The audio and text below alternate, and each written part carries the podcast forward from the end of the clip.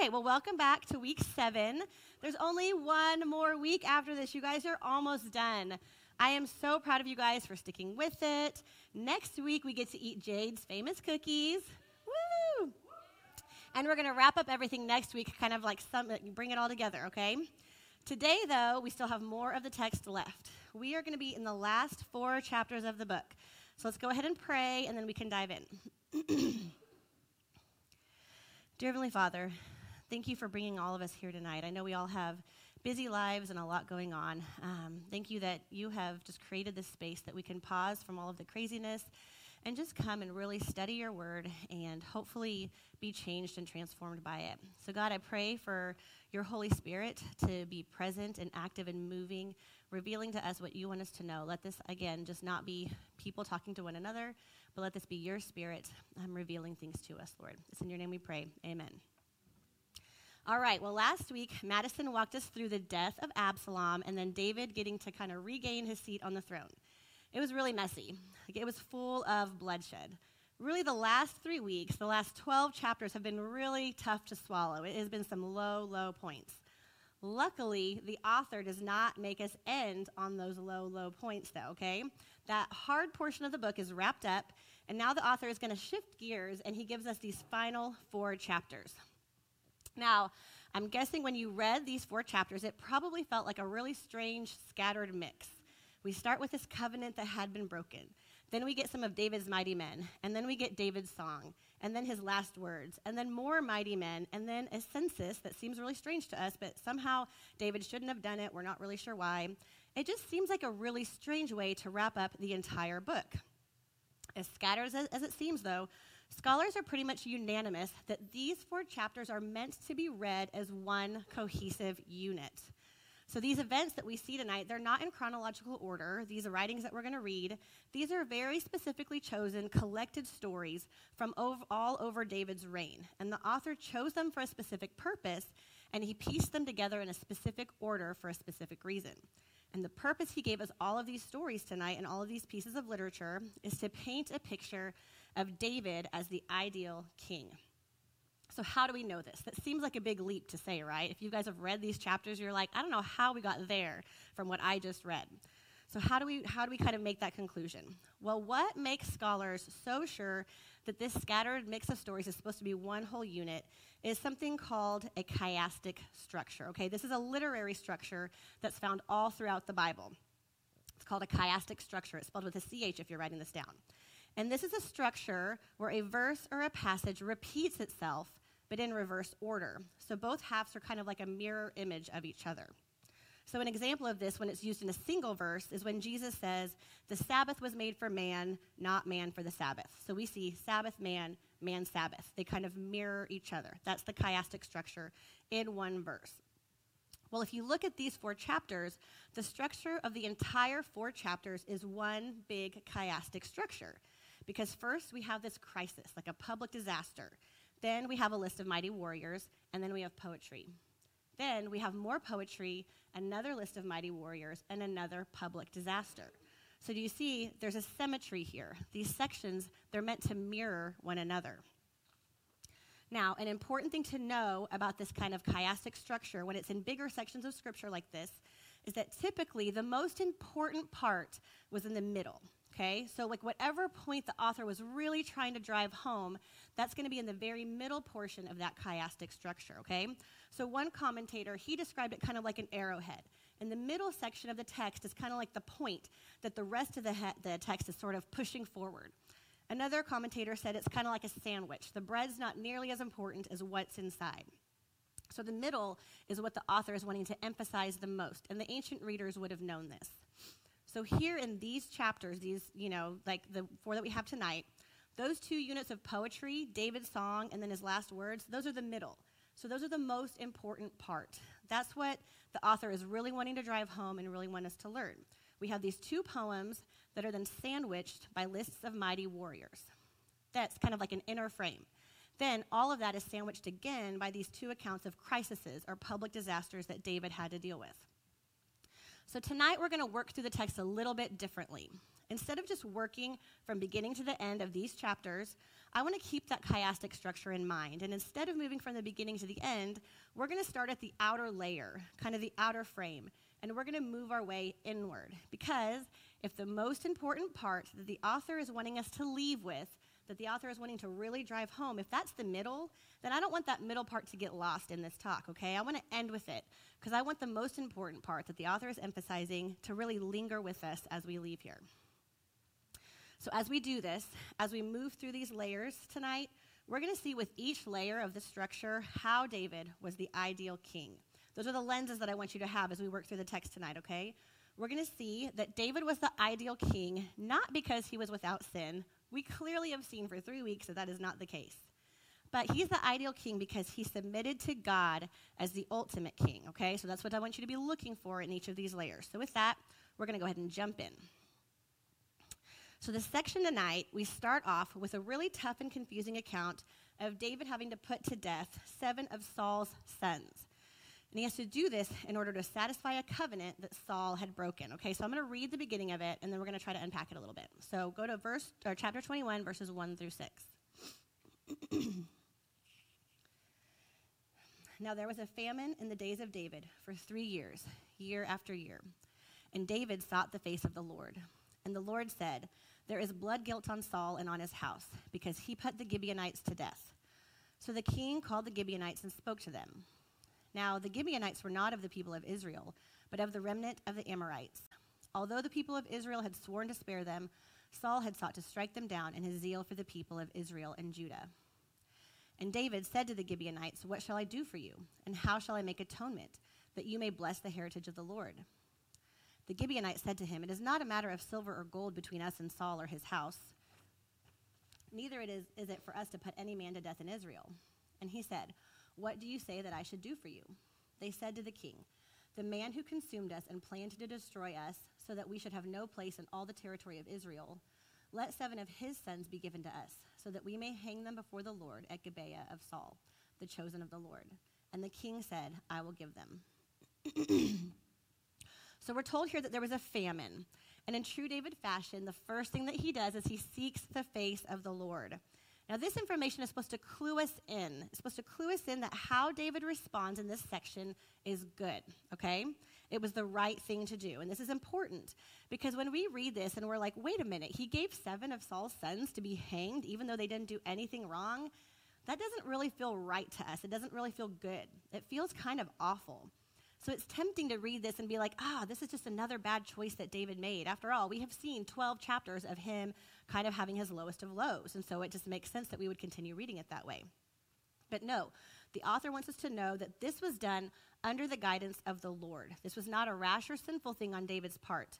Remember, this story is supposed to illustrate why David was an ideal king. So we have to ask, well, how is this so?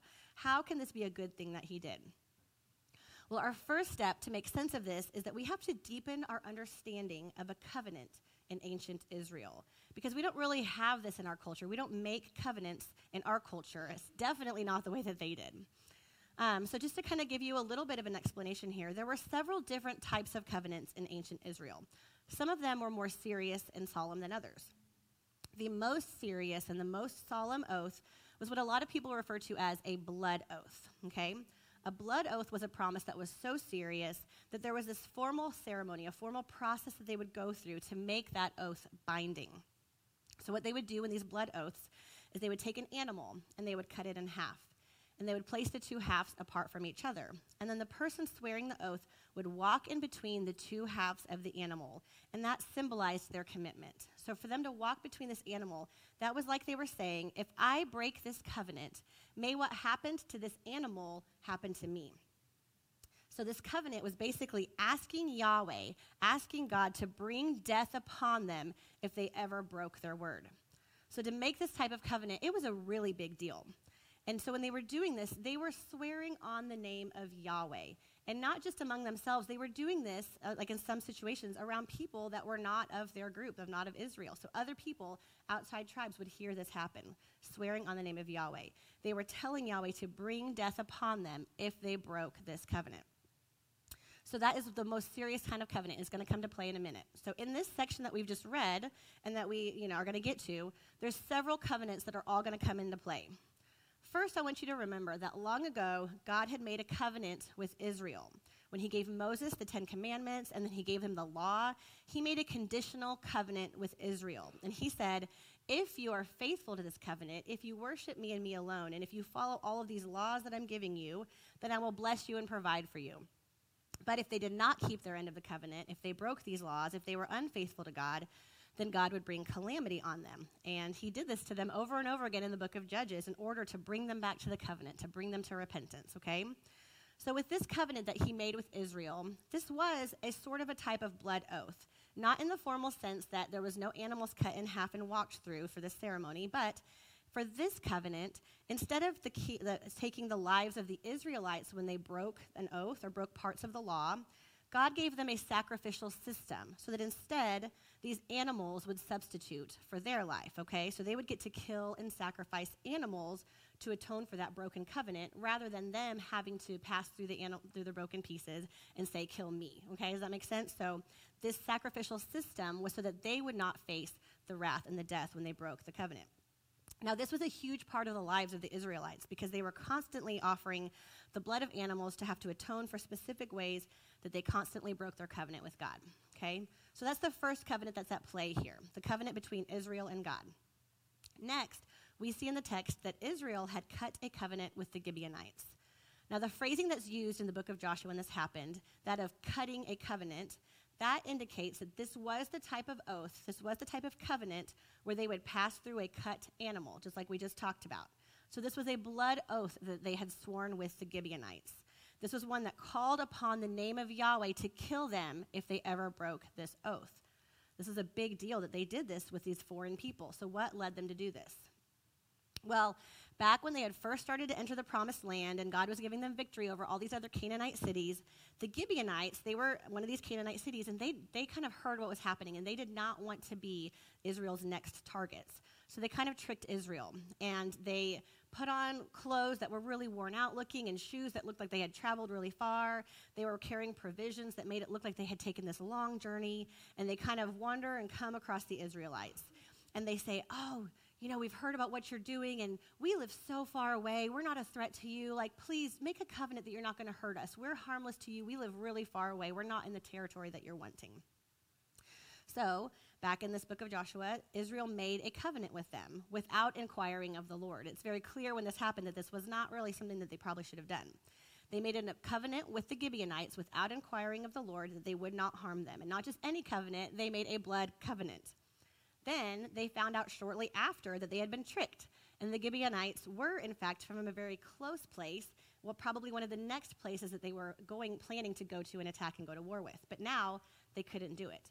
They couldn't go and attack the Gibeonites without breaking the covenant oath that they had just made and without bringing wrath and death upon themselves that they knew that Yahweh would deliver, because that is what happens when you break a blood oath. So, this covenant that they made a long time ago was not the best decision on the part of Israel we learn in the text here that when Saul was the king, he broke that covenant and he put a portion of the Gibeonites to death. So we read this and we're like, yeah, I know, but I mean, Saul broke the covenant. So how, why should anybody else have to pay the price for a covenant that he broke? Here's the thing though. This covenant, it wasn't between Saul and the Gibeonites. Saul wasn't even alive when the covenant was cut. This covenant was between all of Israel and the Gibeonites. So when Saul killed the Gibeonites, he didn't break the covenant just as an individual person. He was the king. He represented all of Israel. And now all of Israel was liable for this broken oath. So as king, Saul caused all of Israel as a whole to break their oath with the Gibeonites.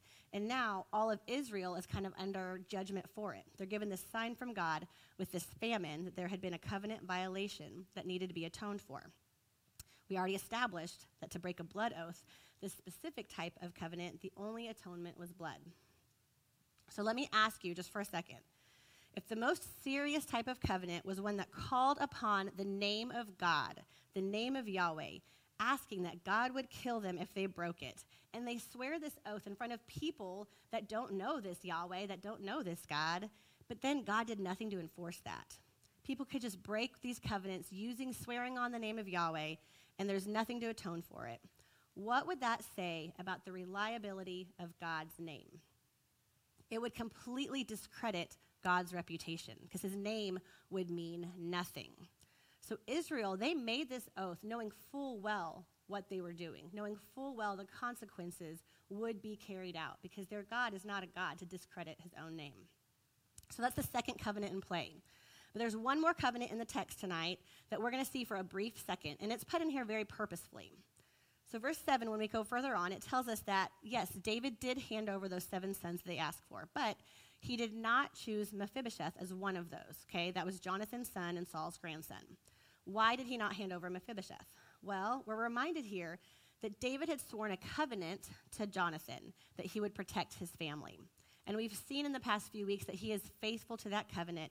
He shows kindness to Mephibosheth, and he continues to keep that covenant here and not handing him over to the Gibeonites. I don't know what kind of covenant this was. I don't know if this was a blood oath or a less serious one, but it doesn't really matter.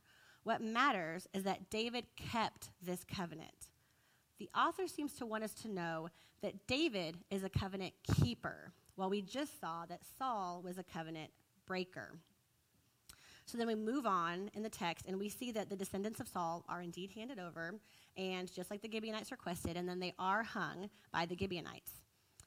And if this feels uncomfortable to you, it should. In fact, the author goes through very great lengths. He goes above and beyond to make sure that we feel uncomfortable with it. Read verse 10 with me that tells us what one of the mothers of the hanged sons does. 21, verse 10. Then Rizpah, the daughter of Aiah, took sackcloth and spread it for herself on the rock, from the beginning of harvest until the rain fell upon them from the heavens. And she did not allow the birds of the air to come upon them by day, or the beasts of the field by night. Why would the author include this? Why would the author want us to visualize a mother remaining by the hanged body of her son, protecting it from being eaten by birds and wild animals, which was considered the most shameful form of burial in that culture? This is a really vivid and a really heartbreaking picture, so I include it? Why not just leave it out? Well, I think that the author really wants us to see and feel that atonement is horrible, it's gruesome. This story should leave us feeling really solemn. With blood oaths, broken covenants required something that is not easy to give. It required blood, and we shouldn't be callous. We shouldn't be unfeeling about that. As one commentator put it, from slicing bulls' throats in Leviticus 1 all the way to Calvary, God has always said that atonement is nasty and repulsive. I don't think that God delights in seeing people die like this, and I don't think that David did either. But God is a covenant keeper, even when the cost is hard to swallow. David was a covenant keeper, even when the cost was hard to swallow. Not only did he keep his covenant with Jonathan, but he did what was ugly but necessary to carry out the terms of the covenant that had been broken for the sake of all of Israel, so that Israel as a whole wouldn't be under judgment for it anymore. David was a covenant keeper. So we read this, and even still, it feels so hard, but I want you to consider what if the opposite were true? What if God said, Well, sure, you formally swore an oath in my name in front of these other people asking me to kill you if you broke it, but I'm going to let it slide this time. The oath doesn't really mean that much. I'm just going to turn away and pretend like I didn't see it. I mean, that's kind of what we want to see God do here, isn't it? That's kind of what we feel like seems more right. We want God to withhold his wrath and judgment. We want him to be this warm and fuzzy God that we like to picture. But if God did that, if he didn't faithfully enforce these covenants, what confidence would we have that he will be faithful to the covenant that we have with him in Christ? I want you to think again of that bloody and graphic scene that we just saw, the death that was required when a covenant like this one was broken we're also very unable to keep a covenant like the ones that the Israelites were expected to keep. We would all be covenant breakers. But in this new covenant that we have with Christ, the death and the blood that is required has already been paid. And that death of Christ dying for our sins was even more heartbreaking than that of these seven sons. These seven sons, they're not perfect, but they did hung, they hung for sins that they, the sins that they did not commit. And we read this and we're heartbroken. We see this picture of a mother grieving for them and caring for their bodies. And we don't know these people. We had nothing to do with this situation, but we read it and it really tugs on our emotions. It makes us feel something. Well, I want you to consider that Christ was perfect. He was without sin fully, and his body hung as well. His body hung on a cross, dying also for sins that he did not commit. And all four gospels are specific to note that Jesus' mother was present as his crucifixion as well. He too had a grieving mother present. It was a gut wrenching and heartbreaking crucifixion. And we're intimately involved with that event because the covenant breaker that he is dying for is us. So we need to ask are we as moved when we think about the death of Christ as we are when we think about this story with these seven? Atonement is not pretty, and we prefer not to think about it. And when we read about it, we think, that doesn't sound like the God I know. What does that tell us about our understanding of what Christ actually did for us? What does that tell us about how we regard what he did at the cross? Do we really understand the depths of the sacrifice that Christ made for us, of what it cost him? It should move us to tears when we consider the solemnness, the ugliness, and the pain that comes with a broken covenant. And it should also produce such joy when we see the freedom that we have because we can't break this covenant that we have in Christ because the price for a broken covenant has already been paid. God's faithfulness to keeping covenants as ugly and as hard as it is, is how we can trust the covenant that we are in now. So when we look at this first section, we see David is an ideal king because he submitted to God's standards and covenants. He is a covenant keeper even when the cost is high, just like God is a covenant keeper even when the cost is so high that it would cost his own son. All right, that's just the first half of the first frame, guys, but I promise it's going to move faster from here on out. Okay, now for the other half of that, fr- of that frame. The mirror to this section in that chiastic structure is the last chapter of the book, okay? We're told in this last chapter that God's anger was burning against Israel because Israel had sinned in some way, but we're not really told why. Then we're told that God incites David to sin as well, and that David orders a census, and that even though his commander pushes back because it's not a good idea, David insisted, and the census was carried out. And then we're told that David realized that it was wrong. He repented because he knew he had sinned greatly. So this feels really confusing to us. Why was ordering this census such a sin? What exactly did David do wrong? Well, we don't really know for certain, but one thing that commentators have pointed out that could have been is that maybe this was a sign that David was shifting from putting his reliance and trust in God to win the battles for him into putting his trust in his military strength instead. If you'll notice in verse 9, the census didn't just number all people, it specifically numbered the amount of men who were valiant fighters. So it's not just saying this is how many people you have in your kingdom, it's saying this is the size of your military, this is your army. So it's possible some think that his sin was that he was trusting in his military power more than he was trusting in God, and that in doing so he was looking more like all of the kings and the cultures around him, not the way they were supposed to be as Israelites. But this is all speculation. We, the text does not tell us. And the point of the story isn't really why what David said was sinful. We can only guess what was going on in his heart. We can only guess what caused him to do it. The point of the story is what he does after. What we're meant to see here is how David repents. Because earlier, when he sinned with Bathsheba, he needed a lot to happen to bring him to repentance. He needed Nathan to come and to make up this whole parable and to trick him and to finally open his eyes to repentance. Here, David is grown, and now he's a king who quickly and genuinely repents on his own, and he humbly accepts the consequences. So he's a model here for sincere repentance once again. And as a result of his repentance, we see his fellowship and the fellowship of Israel's like fellowship with Yahweh restored. Now, once David repents, God gives him three options for punishment. He could have three years of famine for all of Israel, three months of fleeing from enemies, basically war for all of Israel, or three days of plague for all of Israel. And David, he says that he does not want the middle one. He does not want to have to flee from enemies because he trusts that God is more merciful than man. Okay? And so he is accepting whatever punishment that God is going to give him, but he wants whatever is going to allow God's mercy to come through the most for his people. So he ends up taking the three days of plague. So now, once again, we're seeing a whole lot of people die for a sin that David committed. But that's really just one way to look at it. Because notice at the beginning, it said that God's anger burned against Israel, that Israel had done something wrong here, not just sinning, not just David.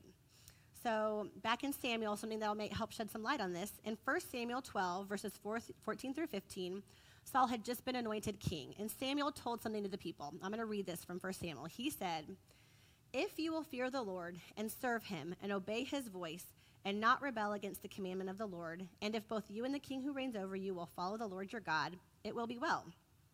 But if you, you as in Israel, if you will not obey the voice of the Lord, but rebel against the commandment of the Lord, then the hand of the Lord will be against you and your king. So it kind of looks to me like in our text tonight, it looks like this is what happened. Israel was not obeying in some way, and so then the hand of the Lord was against Israel and their king. So the punishment that came as a result of David's census, it affected all of Israel. It seems to me like this story is not just about this one sin of David's, but about some sin of all of Israel. So Israel had sinned, and now because of that sin, we see that the Lord incited David to sin, which seems to be what Samuel said would happen back in the beginning of the book. So my interpretation of what's happening here is that in some way, David had to take on sin because of Israel. And as a result of that sin, there was punishment that brought death to tens of thousands of people. And then what did that lead David to do? What was his response? He said, Don't kill all of them. He was moved for the people. He said, Kill me. Let your hand be on me and my father's house. The sin is mine. Guys, do you see it? Do you see the foreshadowing of Jesus taking on the sin of mankind? Not in the same way, obviously, and then actually being able to deliver on what David wanted to do. David wanted to take that for himself, he wanted to die for his people, but he wasn't able to here. Jesus actually succeeded in that area. Guys, if I don't know if that if that doesn't foreshadow Jesus, I don't know what does. Um, on top of that, we see that Jesus actually is a descendant of David. So he is a part of his father's house. So when David cries out, God, let this punishment be on me and all of my household, we see this foreshadowing because eventually God is going to answer that generations later when Jesus is able to die the death that we all deserve. And then during all of this, David buys a, fleshing, a threshing floor, and he does this so that he can build an altar to the Lord. And he didn't know it at the time, but this site where he builds this um, altar is going to later become the site where his son Solomon is going to build the temple. So this story, it points us to the future in more ways than one. So we see in this story with this census that David is the ideal king because he is both repentant and redemptive, because it was David's relationship with God that saved all of Jerusalem. So I want you to think back on that chiastic structure again, okay? We've just covered this outer layer, guys. Don't worry. The rest of them go faster because they're not as confusing. But in that outer envelope, we had one story at the beginning that pointed us backwards to Saul. It showed us of how Saul broke a covenant. Then we have a story at the other end that points us forward to Solomon and the temple that is to come. Together, these two outer layers, this sandwich, it portrays David as the ideal king who keeps covenants faithfully, and he is humble, repentant, and redemptive, okay? So that's our outer envelope, our outer layer. Now we're going to move in a layer to the inner envelope and see what that layer tells us. So when we move in a layer, we're going to see two mirroring accounts of warriors or mighty men of David. Okay, so first we have got the four that are listed before David's song, and these four have all struck down Philistines. And then after David's final words, we get this long list of mighty men. So, why are these two sections included in this conclusion section of this entire book? Like, how do lists of other men tell us anything about why David was an ideal king? Well, let's start with the first part the four who killed these Philistines, okay? In 2 Samuel 3:18, God said, "By the hand of David my servant, I will save my people Israel from the hand of the Philistines." Okay, so this was a big promise. One of the big things that God promised his people that he was going to do through David was deliver them from their big enemy, the Philistines. Here in this section, we see four specific Philistines that were killed. And these weren't just any Philistines. The author is careful to tell us that these were descendants of the giants. So these were kind of Goliath type Philistines. He was considered one of the giants as well.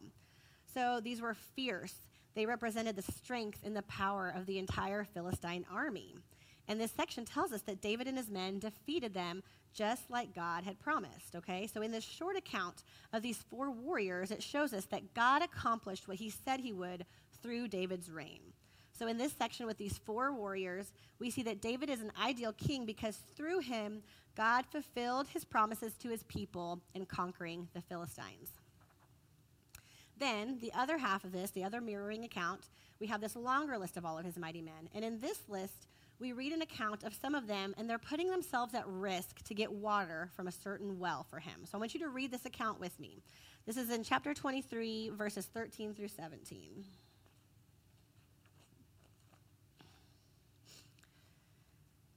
And three of the thirty chief men went down and came about harvest time to David at the cave of Adullam, when a band of Philistines was encamped in the valley of Rephaim. David was then in the stronghold, and the garrison of the Philistines was then at Bethlehem. And David said longingly, Oh, that someone would give me water to drink from the well of Bethlehem that is by the gate. Then the three mighty men broke through the camp of the Philistines and drew water out of the well of Bethlehem that was by the gate, and carried it and brought it to David. But he would not drink it. He poured it out to the Lord and said, Far be it from me, O Lord, that I should do this. Shall I drink the blood of the men who went at the risk of their lives? Therefore, he would not drink it. These things the three mighty men did. So, this well that he wanted this water from, it was nostalgic to David because this is the well from his hometown. So, when they were kind of in this like situation, in passing, he just kind of says, Man, I really long for water from that well. But the well was behind enemy lines. It was super dangerous to go there. But three of his men decided that they were going to put themselves at great risk just to get David some water from that exact well, the well from his childhood. David did not order them to do this. He did not even ask them to do this. They did it because they had affection for David and they were loyal to him. And This was a very, very touching move that they did here. But then we read on and we're like, wait a minute, they get it and he doesn't even drink it? Like, that seemed crazy to me. And I, I know when I read this, I was just kind of like, if that was me, I would be so mad right now. I would be so mad if I just put my life on the line and then he pours it out. Like, that's what I read when I read this the first time. But the thing is, I'm looking at it through the lenses of my culture, and we need to learn how to look at it through the lenses of their culture. Because what he did, it was actually a huge honor to his men. Like one commentator said, the Israelites were not allowed to drink the blood of a sacrificial animal. So David refuses to drink this water, turning it into sacred blood, worthy of sacrifice to Yahweh. So we see here a situation where his men, they wanted to serve their king. But instead, David honored them by letting their valiant deed serve and honor the greater king instead. We see in this section that David is an ideal king because when men want to serve and honor him, he points them to serve and honor God instead. He moves the honor from himself to his God. Who else have we ever seen do that in this book? Certainly not Saul, certainly not Absalom. This is an incredible thing that David did here, and it really shows where his heart is. Okay, so that's kind of the, that inner layer. Finally, we're at the point of the arrowhead, the main part of the text tonight that the author is really emphasizing the most by positioning it here in the middle. Okay? We have two poems. We have the Song of David, and then we have David's last words. Now, it's really fitting that the, point, the main point here is in the form of poetry. Okay, do you remember in week one when we talked a little bit about genre? I kind of explained to you guys that 2 Samuel is mostly the genre of historical narrative. It's recording the history of what happened. But I also told you guys, if you remember, biblical historical narrative is not just telling history in the order that it happened and then that's it biblical historical narrative is history, but it's taken usually out of chronological order because it's arranged in order to teach us something, to kind of teach us theological truths that are really important. The hard part of historical narratives is then it's up to the reader to pull those truths out. Okay, that's why we work so hard on this interpretation step that we keep on driving into you guys, because that's what you have to do with historical narrative. It's up to us to interpret the truths from it. Interpretation is often tricky and sometimes we get it wrong, and sometimes we miss the main point in favor of smaller points. Well, the beautiful thing about poetry when it's placed in historical narrative like this, like the song we're about to look at, is that there's a reason that they put poetry inside of historical narratives. Typically, it's included in order to tell us outright the theological truths that we were supposed to get from the narrative. So we read this story that took up all of 1st and 2nd Samuel, and it was full of these lessons, like these implicit lessons that we, the reader, was supposed to draw out. The poetry is then included to tell us this is what you were supposed to learn from all that. Like, this is the truth that was there. It tells us explicitly the theology that we were supposed to gain from the story. So, one scholar said that this song should be taken as a theological commentary on the entire history of David. So, in other words, we can rest from that hard work of interpretation just for a minute because the poem is going to now do it for us. So, before we kind of address the poem, step back and look at the whole book again because this poem is explaining the whole book to us. At the beginning of 1 Samuel, the people rejected God as their king. They wanted a human king like the other nations. So, in other words, they wanted a human king who would protect them when they needed protecting, who would rescue them when they needed rescuing, who would lead them, who would provide for them, who would bring them prosperity. So when we read all of 1st and 2nd Samuel, at first glance it seems like, okay, well wow, Saul really failed at doing that, but David really delivered. Like David was able to do all those things that they wanted out of a human king. So then we ask ourselves, well, is that what I'm supposed to interpret from this entire book? Or am I supposed to, is, um, is the main point that I'm supposed to draw from 1st and 2nd Samuel how great David is? Like, is it what a great king he was? is the main thing I'm supposed to pull out of these books is that I should try to be brave like David and fight my own Goliaths? I mean, sure, those are all good things that we should take from the books, but those are lesser things. We're kind of missing the main point. That does seem like what a lot of people pull from the stories here. So, in case we missed the bigger picture, in case we missed the big point, Saul's or David's song is going to tell it to us plainly. We're not going to read the whole thing. I kind of wanted to read the whole thing to you, but it's pretty long, guys. But I'm going to give you some highlights, okay? According to this song, if you have read it, who was the real rescuer and protector? Was it that human king that they had asked for? No. According to David's song, it was God who was constantly rescuing and protecting. We read in this song, The Lord is my rock and my fortress and my deliverer, my God, my rock, in whom I take refuge. Verse 18, David says, He rescued me from my strong enemy. Verse 20 says, He rescued me because he delighted in me. Verse 37 says, You gave me a wide place for my steps under me, and my feet did not slip. And on and on. David makes clear that, yeah, he did a good job of rescuing at times, but the real rescuer and protector behind it all the entire time was God. God was the rescuer, God was the protector. What about provider? Who was the real provider here? Was it David? No. Once again, David makes it clear that God was the true provider. Verse 40 For you equipped me with strength for the battle. He makes clear that God is the one who provided him with the strength when he had all of these military victories.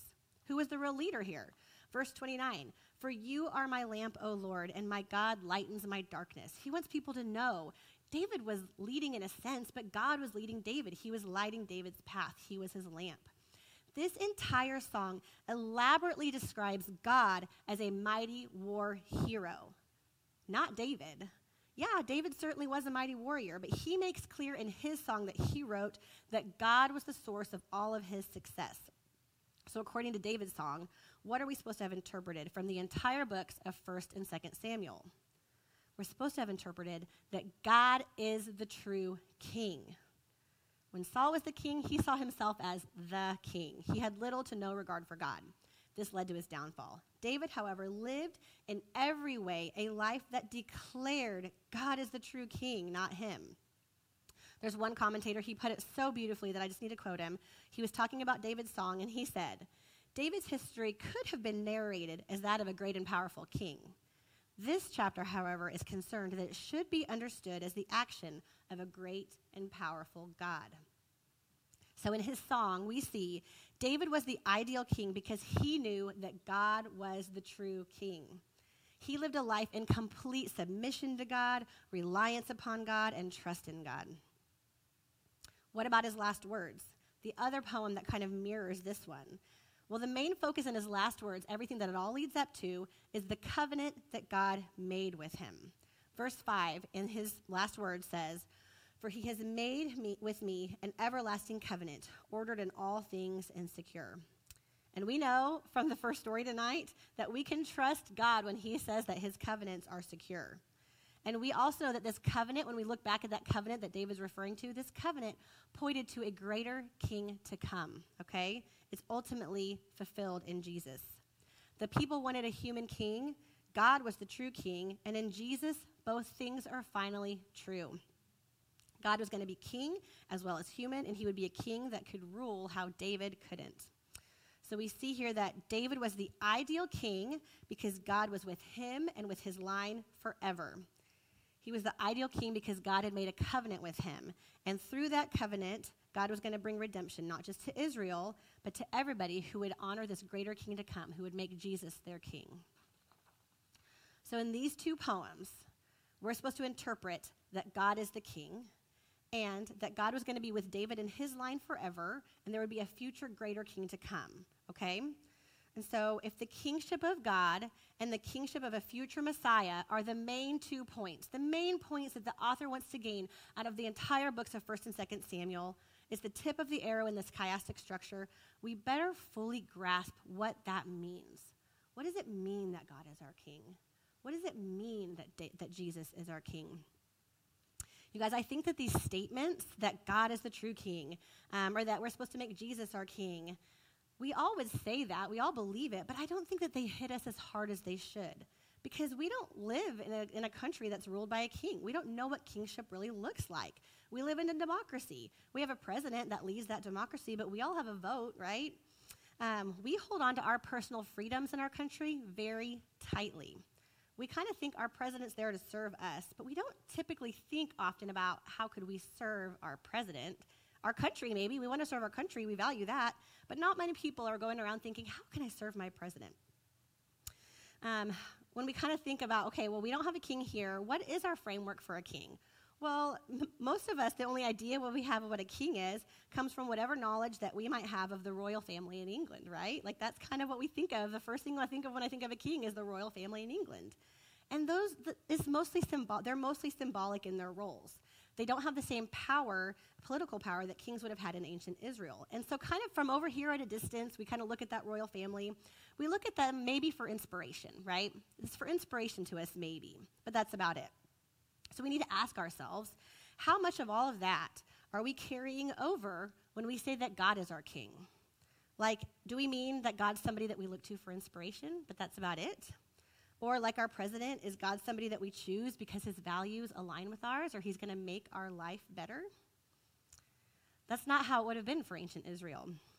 For ancient Israel, the idea of kingship was very different than what our understanding probably is for ancient Israel, you were fully subject to your king. Personal freedoms weren't so much their top concern. A king was who you followed. We saw David leaving, and we saw the people who were loyal to him pack a bag and walk out of town with him, right? They left their entire lives behind to follow the king that they were loyal to. The king was who you followed. A king was to be feared. He was who you put your trust in to protect you, to lead you, to guide you. His agenda was your agenda. You looked to him to settle your disputes and problems. We saw lots of times that people would come to the king to settle their disputes. If the king gave an order, you were going to follow it. You see, there was an element of reliance and submission that Israel would have had ingrained in them when they heard the word king that we tend to miss. We hate words like reliance and submission, probably because so many humans turn them into opportunities for abuse. And that's why I think that we have a huge number of people in churches all over our country who are essentially living more like Saul, but they don't even know it. They're probably doing outer things that God expects them to do, that the things that make them look like a good Christian or that they think that Christians are supposed to do, but really functionally, they're acting as their own king. They're in charge of their own lives and they're going to do what they want to do. They maybe want God to serve them and give them a good life, but they don't really want to serve God to the full extent that that means. They don't want to give up their own personal autonomy and lay down their plans to follow wherever God might lead them. They want to functionally be their own king. And there is a good chance that that might even describe some of us in this room. You guys, my son is turning eight next week, and one of the things that he says a lot when we're arguing, like if I don't give him something that he wants, a lot of times, I can't even count how often, he goes, I wish I was the boss. That's kind of one of his words. I wish I was the boss. And I kind of laugh in my head and I'm like, yeah, don't we all? Because I don't think we ever really outgrow that feeling. I mean, isn't that really why the fall happened? Because we wanted to be like God? We don't really like somebody being the boss over us. So for several years now, I've talked to him about what it means to be a Christian. And I tell him that believing that Jesus is the Son of God and that he died for your sins, that's part of becoming a Christian. But it's also saying, God is my boss. Like, he's my king. My life is his, okay? So that's how I've explained it to my son. It's saying that I believe in Jesus, he died for me, and he's my boss, because that's the term that he's going to understand the best. So for my son, what I like to do is I like to put my hands out like this, and because I, I want to kind of gauge where he's at and see what he's thinking. So I kind of make this sliding scale, and I'm like, okay, buddy, where do you think you are? Like this hand is, I don't really believe that Jesus and God are real, and this hand is, I believe that Jesus is the Son of God. I believe He died for my sins, and He is my King. And I'm like, okay, Jax, where are you? And he always puts his hand right about here. Okay. Because the thing is, I think he believes that Jesus is the Son of God, but he's not really ready to give up the idea that he's his own boss. And I would bet that that is exactly where a very large number of professing Christians actually are. Look at David. He lived a life that declared God is the true king. And isn't that really what it means to be a Christian? To live a life that in every way declares Jesus is the true king? A lot of times we hear that to be a Christian, you have to believe that Jesus is your Lord and Savior. And then we tend to reduce that to merely believing that he was truly the Son of God. But we ignore the part where he is our Lord, someone we're subject to, our King, who we leave our own lives behind in order to follow him wherever he leads us. So, what do we learn from the book of 1st and 2nd Samuel? I think that we learn that reducing God to a puppet who exists to serve us while we are functionally our own king, kind of like Saul did, is not what it means to be a Christian. To be a Christian is to declare, like David, not just with our words, but with every fiber of our being, with the things that we live out day to day, with our whole lives, that Jesus is King. And if you're realizing as you're sitting in here, or if you're listening to this later, that maybe you've been living the former, you've settled for the former, please talk to somebody. Come talk to me, talk to your group leader or a trusted friend. Don't leave here tonight unsure of where you stand because Christ died for us, and we are to lay down our own lives and die to ourselves to follow him. Make Jesus your king. Let's pray. God, this book is so powerful. And it's just incredible the things that you teach us just through something like a historical narrative, just through these literary devices. And there's so much power that comes from it. God, I pray that your spirit would be at work revealing the difference between functionally being our own king and honoring and really declaring with our whole lives that you are king. God, let this be something. This is one of those things that I think only your spirit can give us the eyes for. So, God, I pray that we would all leave here tonight with the eyes for it, if any of us don't already. God, we love you, and I pray that you would just be with us in our discussions tonight, be present in a mighty and powerful way. Amen.